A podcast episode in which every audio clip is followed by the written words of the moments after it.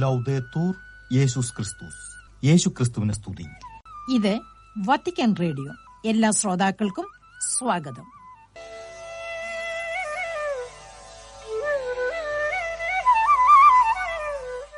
ശ്രോതാക്കൾക്ക് നമസ്കാരം. ഇന്നത്തെ മലയാളം പ്രക്ഷേപണത്തിൽ വാർത്തകളും ത്രികാല പ്രാർത്ഥന പരിപാടിയുടെ സംഗ്രഹവും കേൾക്കാം.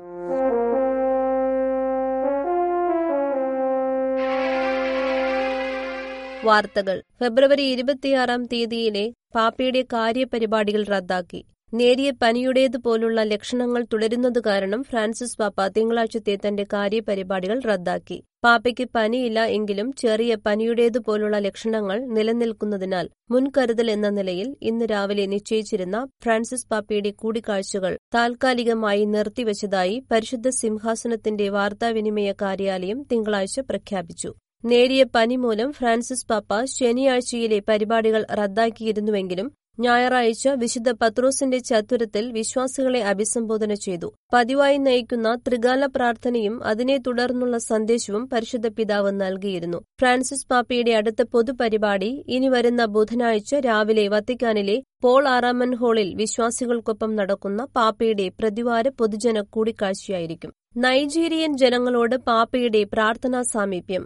ഫെബ്രുവരി 25 ഇറ്റാലിയൻ, ഇംഗ്ലീഷ് എന്ന ഭാഷകളിൽ പങ്കുവച്ച എക്സ് അക്കൌണ്ടിൽ സന്ദേശത്തിൽ ഫ്രാൻസിസ് പാപ്പ നൈജീരിയയിൽ പതിവായി ഉണ്ടാകുന്ന തട്ടിക്കൊണ്ടുപോകലുകളിൽ ഉണ്ടായിട്ടുള്ള വർധനവ് അങ്ങേയറ്റം ആശങ്കാജനകമാണെന്ന് പങ്കുവച്ചു. ഇത്തരം അപകടങ്ങൾ കൂടുതൽ വ്യാപകമാകാതിരിക്കാൻ കഴിയുന്നത്ര പരിശ്രമങ്ങൾ ഉണ്ടാകുമെന്ന പ്രത്യാശയിൽ നൈജീരിയൻ ജനങ്ങളോട് പ്രാർത്ഥനയിലുള്ള തന്റെ സാമീപ്യം അറിയിക്കുന്നുവെന്ന് പാപ്പ കൂട്ടിച്ചേർത്തു. ലോകത്തിന്റെ വിവിധ ഭാഗങ്ങളിൽ നിന്നുള്ള 4 കോടിയിലേറെ വരുന്ന അനുയായികളാണ് പാപ്പ പങ്കുവയ്ക്കുന്ന സന്ദേശങ്ങൾ വായിക്കുന്നത്. കോങ്കോയിലെ അക്രമങ്ങൾ ആശങ്കയുണ്ടാക്കുന്നുവെന്ന് ഫ്രാൻസിസ് പാപ്പയുടെ എക്സ് അക്കൌണ്ടിലെ സന്ദേശം.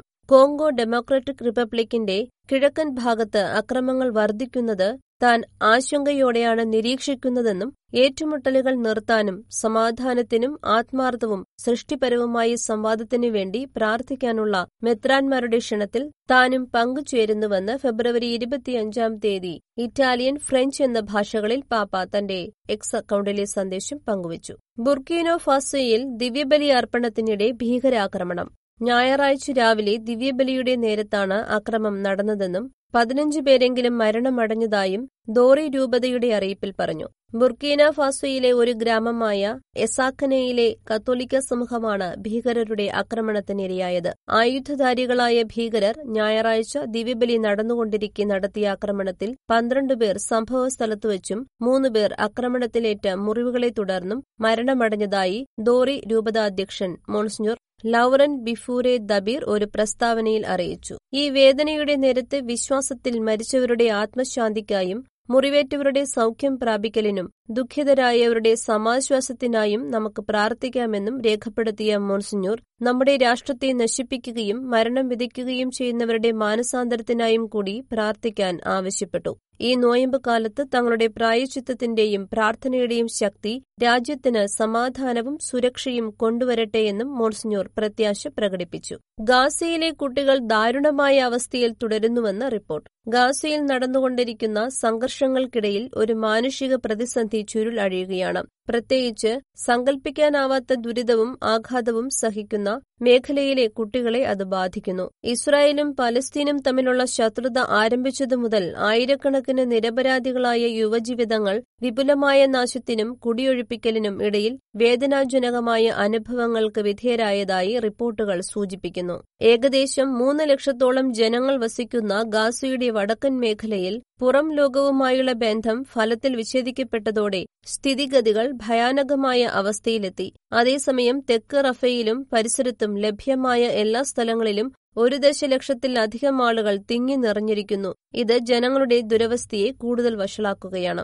സംഘർഷം ആരംഭിച്ചതിനു ശേഷം ഗാസ മുനമ്പിലേക്ക് 2,50,000 ടണ്ണിലധികം മാനുഷിക സഹായവുമായി 13,000-ലധികം ട്രക്കുകൾ പ്രവേശിച്ചത് ഉൾപ്പെടെയുള്ള ആശ്വാസം നൽകാനുള്ള ശ്രമങ്ങൾ ഉണ്ടായിട്ടും അവശ്യ സാധനങ്ങളായ ഭക്ഷണം, മരുന്ന്, മറ്റ് ആവശ്യങ്ങൾ എന്നിവയുടെ കുറവ് എണ്ണമറ്റ കുടുംബങ്ങളെ ബാധിച്ചിരിക്കുന്നു. ആ കുടുംബങ്ങൾ അതിജീവിക്കാൻ പാടുപെടുകയാണ്. ഈ നീണ്ടുനിൽക്കുന്ന സംഘർഷത്തിനിരകളാകുന്ന കുട്ടികളുടെ എണ്ണം അളക്കാനാവാത്തതാണ്. ആക്രമണങ്ങളിലേറ്റ പൊള്ളലുകളും തുറന്ന മുറിവുകളും മറ്റ് ജീവന് അപകടകരമായ അവസ്ഥകളും ഉൾപ്പെടെയുള്ള ഗുരുതരമായ പരിക്കുകളോടെ ആശുപത്രികളിൽ എത്തുന്ന കുട്ടികളുടെ റിപ്പോർട്ടുകൾക്കൊപ്പം ആയിരക്കണക്കിന് യുവജനങ്ങൾക്ക് അംഗവൈകല്യം സംഭവിക്കുകയോ ജീവൻ നഷ്ടപ്പെടുകയോ ചെയ്തിട്ടുണ്ട്. ഈ ഭയാനകമായ സാഹചര്യത്തെ സങ്കീർണമാക്കുന്നത് ഈ ദുർബലരായ കുട്ടികൾക്ക് മാനസിക സാമൂഹിക പിന്തുണയിലേക്കുള്ള പ്രവേശനത്തിന്റെ ഭയാനകമായ അഭാവമാണ്. ഇതോടെ വാർത്തകൾ സമാപിക്കുന്നു. ഇനി മാർപ്പാപ്പ ഞായറാഴ്ച മധ്യാഹ്ന പ്രാർത്ഥനാവേളയിൽ പങ്കുവച്ച ചിന്തകൾ കേൾക്കാം.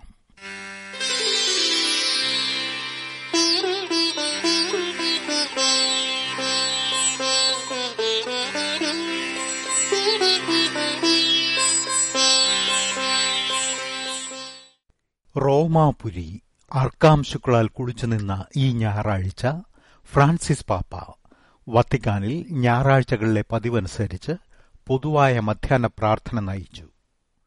പ്രാർത്ഥനയിൽ പങ്കുകൊള്ളുന്നതിന് വിവിധ രാജ്യക്കാരായിരുന്ന 20,000 വിശ്വാസികൾ വിശുദ്ധ പത്രോസിന്റെ ബസിലിക്കയുടെ അങ്കണത്തിലും പരിസരത്തുമായി സന്നിഹിതരായിരുന്നു.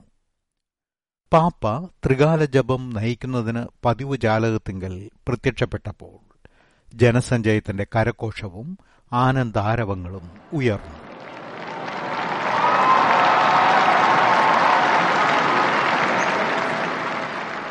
റോമിലെ സമയം ഉച്ചയ്ക്ക് 12 മണിക്ക് ഇന്ത്യയിലെ സമയം.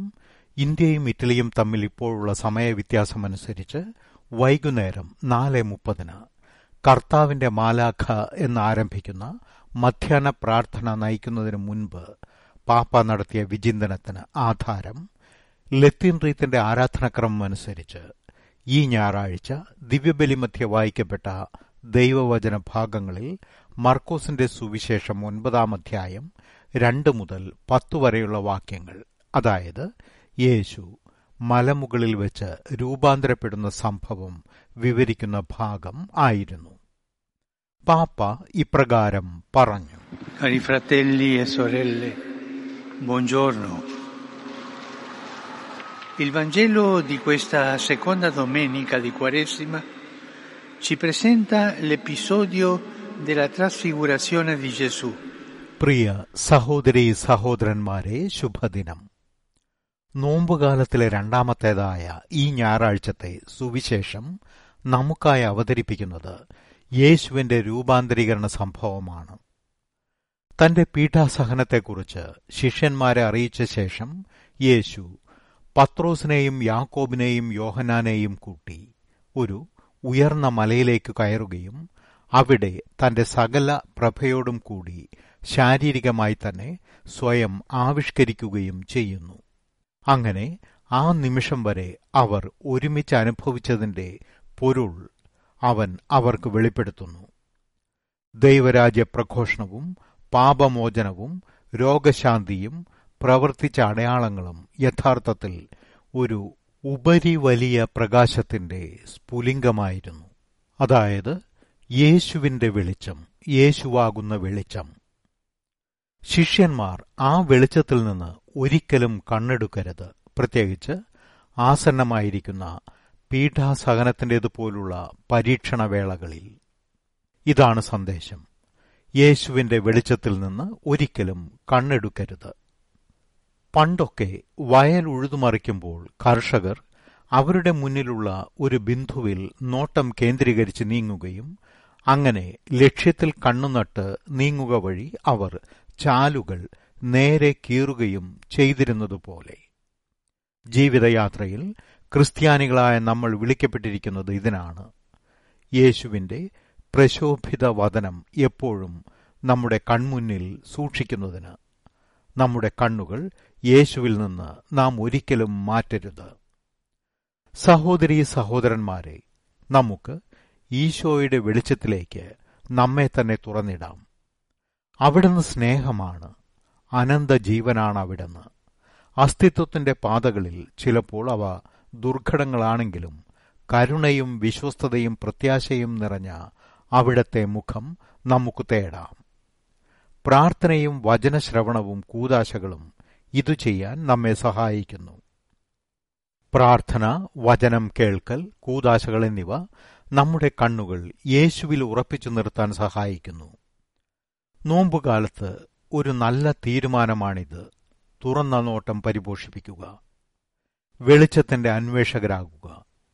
പ്രാർത്ഥനയിലും ആളുകളിലും യേശുവിന്റെ വെളിച്ചം തേടുന്നവരാകുക. അതുകൊണ്ട് നമുക്ക് നമ്മോട് തന്നെ ചോദിക്കാം, എന്റെ യാത്രയിൽ എന്നെ അനുഗമിക്കുന്ന ക്രിസ്തുവിൽ ഞാൻ എന്റെ കണ്ണുകൾ ഉറപ്പിച്ചിട്ടുണ്ടോ? ഇത് ചെയ്യുന്നതിന് ഞാൻ നിശബ്ദതയ്ക്കും പ്രാർത്ഥനയ്ക്കും ആരാധനയ്ക്കും ഇടം നൽകുന്നുണ്ടോ? അവസാനമായി, എന്നിലും ഞാൻ കണ്ടുമുട്ടുന്ന എല്ലാ സഹോദരീ സഹോദരന്മാരിലും പ്രതിഫലിക്കുന്ന യേശുവിന്റെ വെളിച്ചത്തിന്റെ ഓരോ ചെറിയ കിരണവും ഞാൻ തിരയുന്നുണ്ടോ? ഇതിന് കർത്താവിന് നന്ദി പറയാൻ ഞാൻ ഓർക്കുന്നുണ്ടോ?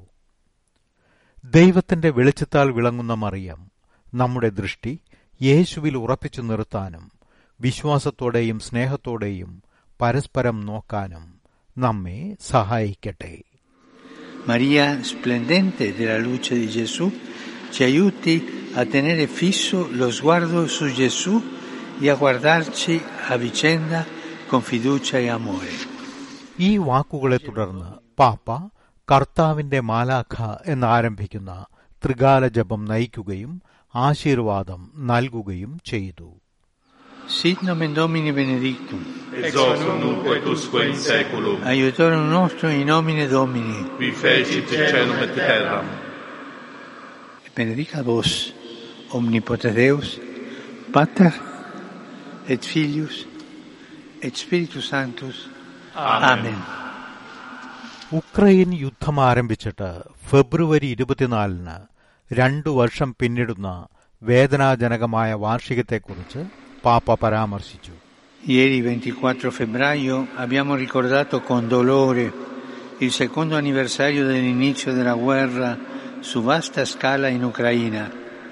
അതിഭീകരമാം വിധം നീണ്ടുപോകുകയും അന്ത്യം ഇനിയും കാണാൻ കഴിയാതിരിക്കുകയും ചെയ്യുന്ന കാലഘട്ടത്തിൽ ഉണ്ടായിട്ടുള്ള ഇരകളും മുറിവുകളും നാശനഷ്ടങ്ങളും സഹനങ്ങളും കണ്ണീരും നിരവധിയാണെന്ന് പാപ്പ അനുസ്മരിച്ചു. യൂറോപ്പിലെ ആ പ്രദേശത്തെ നശിപ്പിച്ചുകൊണ്ടിരിക്കുക മാത്രമല്ല, ഭയത്തിന്റെയും വിദ്വേഷത്തിന്റെയും ആഗോള തരംഗം അഴിച്ചുവിടുകയും ചെയ്യുന്ന ഒരു യുദ്ധമാണിതെന്ന് പാപ്പ പറഞ്ഞു. പീഡിതരായ ഉക്രൈനിയൻ ജനതയോടുള്ള തന്റെ അഗാധമായ വാത്സല്യം നവീകരിച്ച പാപ്പ എല്ലാവർക്കും വേണ്ടി, പ്രത്യേകിച്ച് നിരപരാധികളായ അസംഖ്യം ഇരകൾക്കു വേണ്ടി പ്രാർത്ഥിക്കുകയും ചെയ്തു. നീതിപൂർവകവും നീണ്ടുനിൽക്കുന്നതുമായ ഒരു സമാധാനം തേടുന്നതിനുപയുക്തമായ നയതന്ത്രപരമായ പരിഹാരത്തിനുള്ള സാഹചര്യങ്ങൾ സൃഷ്ടിക്കാൻ അനുവദിക്കുന്ന മനുഷ്യത്വത്തിന്റെ ഒരംശം കണ്ടെത്താൻ പാപ്പ അഭ്യർത്ഥിക്കുകയും ചെയ്തു. പലസ്തീനിനും ഇസ്രായേലിനും യുദ്ധം തകർത്തിരിക്കുന്ന നിരവധി ജനതകൾക്കും വേണ്ടി പ്രാർത്ഥിക്കാനും കഷ്ടപ്പെടുന്നവരെ സമൂർത്തമായി സഹായിക്കാനും നാം മറക്കരുതെന്ന് പാപ്പ പറഞ്ഞു. നിരവധിയായ സഹനങ്ങളെക്കുറിച്ചും മുറിവേറ്റവരും നിരപരാധികളുമായ കുട്ടികളെക്കുറിച്ചും ചിന്തിക്കാൻ പാപ്പ എല്ലാവരെയും ക്ഷണിച്ചു. പ്രജാധിപത്യ റിപ്പബ്ലിക്കായ കോങ്കോയുടെ കിഴക്കൻ ഭാഗത്ത് അക്രമം വർദ്ധമാനമായി കൊണ്ടിരിക്കുന്നതിലുള്ള തന്റെ ആശങ്കയും പാപ്പ വെളിപ്പെടുത്തി.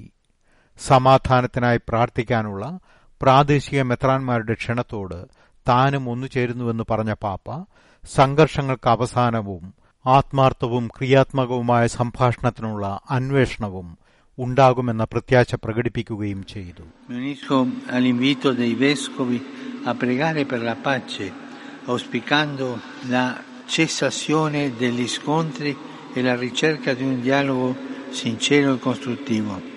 നൈജീരിയയിൽ തട്ടിക്കൊണ്ടുപോകൽ സംഭവങ്ങൾ വർദ്ധമാനമായിക്കൊണ്ടിരിക്കുന്നതിൽ പാപ്പ തന്റെ ആശങ്ക പ്രകടിപ്പിച്ചു. അന്നാട്ടിലെ ജനങ്ങളോടുള്ള തന്റെ പ്രാർത്ഥനാ സാമീപ്യം പാപ്പ അറിയിക്കുകയും ചെയ്തു.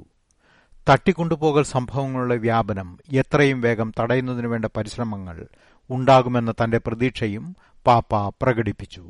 മംഗോളിയയിൽ ഉണ്ടായിരിക്കുന്ന അതിശൈത്യം അന്നാട്ടിൽ ജനജീവിതത്തിന് കനത്ത പ്രഹരമേൽപ്പിച്ചിരിക്കുന്നത് പാപ്പ അനുസ്മരിച്ചു.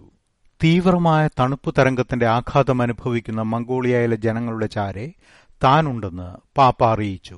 ഈ കടുത്ത പ്രതിഭാസം കാലാവസ്ഥാ വ്യതിയാനത്തിന്റെയും അതിന്റെ പ്രത്യാഘാതങ്ങളുടെയും സൂചന കൂടിയാണെന്നും പാപ്പ പറഞ്ഞു. കാലാവസ്ഥാ പ്രതിസന്ധി ഒരു ആഗോള സാമൂഹിക പ്രശ്നമാണെന്നും അത് അനേകം സഹോദരീ സഹോദരന്മാരുടെ വിശിഷ്യ ഏറ്റവും ദുർബലരുടെ ജീവിതത്തിൽ ആഴത്തിൽ ബാധിക്കുന്നുവെന്നും പാപ്പ കൂട്ടിച്ചേർത്തു. സൃഷ്ടിയുടെ പരിപാലനത്തിന് സംഭാവന നൽകുന്നതിന് വിവേകപൂർണവും ധീരവുമായ തിരഞ്ഞെടുപ്പുകൾ നടത്താൻ കഴിയുന്നതിനായി പ്രാർത്ഥിക്കാൻ പാപ്പ എല്ലാവരെയും ക്ഷണിക്കുകയും ചെയ്തു.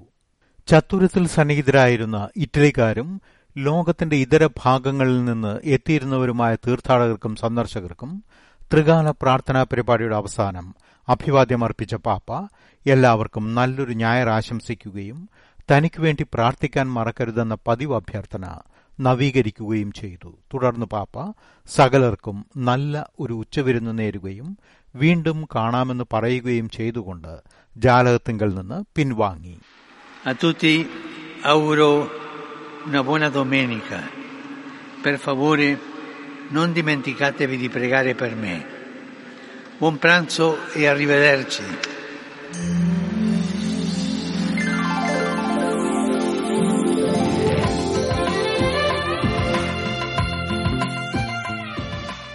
ഇനി ഒരു മരിയ ഗീതി.